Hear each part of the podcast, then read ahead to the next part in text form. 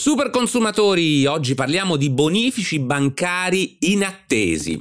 Io sono Massimiliano Dona e questo è Scontrini, il podcast di Will che spiega cosa accade nel mondo dei consumi. Hai ricevuto un bonifico sul tuo conto corrente ma quelle somme non ti spettano?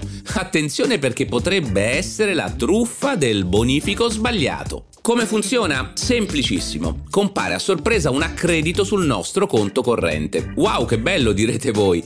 Strano a credersi, ma nel quotidiano dell'operatività bancaria può capitare di fare un bonifico sbagliato o di riceverne uno non di nostra competenza. A quel punto veniamo contattati dal truffatore che ci chiede di restituire le somme e ci indica l'IBAN per il riaccredito. Piccolo particolare, e qui si cela l'inganno, l'IBAN di destinazione è diverso da quello di di provenienza. Già, perché quel denaro ha una provenienza illecita e farlo circolare sul conto di un soggetto del tutto ignaro, cioè voi, ha l'unico scopo di sviare i sospetti, rendendo peraltro difficoltoso risalire al reale flusso che ha seguito il denaro. Spesso accade che quelle somme siano state sottratte proprio ad un consumatore, magari nella finta compravendita di un prodotto, nella prenotazione di una inesistente casa vacanze o cose simili. È possibile che il truffatore abbia rubato svelato la vostra identità e per questo fa accreditare le somme sul vostro conto. Ma com'è possibile direte voi? Molto semplice, magari gli avrete mandato qualche mese fa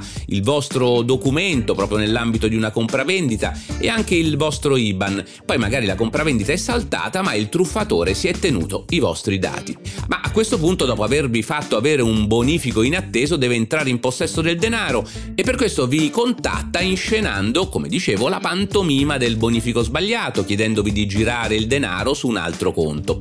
Così quando la prima vittima farà una denuncia e riuscirà a risalire al vostro conto, voi non avrete più quelle somme perché le avrete appena girate e dovrete peraltro dimostrare di non essere complici della truffa o del riciclaggio del denaro. Ecco perché se ci viene indicato un beneficiario diverso da quello di provenienza, è bene avvertire la nostra banca e denunciare subito l'accaduto alle forze di polizia.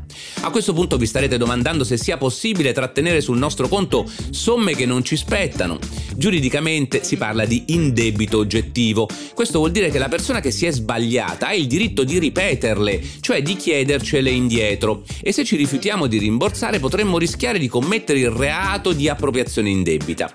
Ma come detto, occhio al conto che ci viene indicato. Abbiamo l'obbligo di restituire al mittente e non certo quello di girare le somme a terzi. In questi casi, come vi dicevo, è meglio coinvolgere il nostro istituto di credito.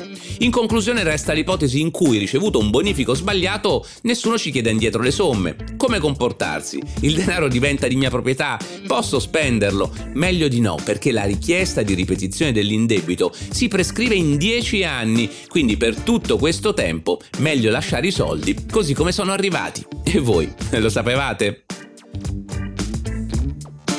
Per oggi da Massimiliano Dona è tutto e se ti piace Scontrini clicca sul tasto segui o lasciami una recensione.